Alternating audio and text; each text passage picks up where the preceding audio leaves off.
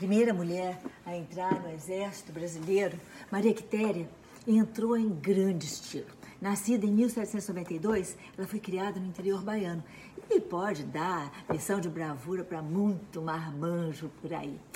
Ela não chegou a ser alfabetizada, mas aprendeu a montar, caçar e manejar armas de fogo desde muito cedo. Então, quando na Bahia de 1822 começavam as manifestações pela independência do Brasil, ela pede ao pai que deixe ela se alistar. As mulheres eram proibidas de lutar nas batalhas e ele recusa.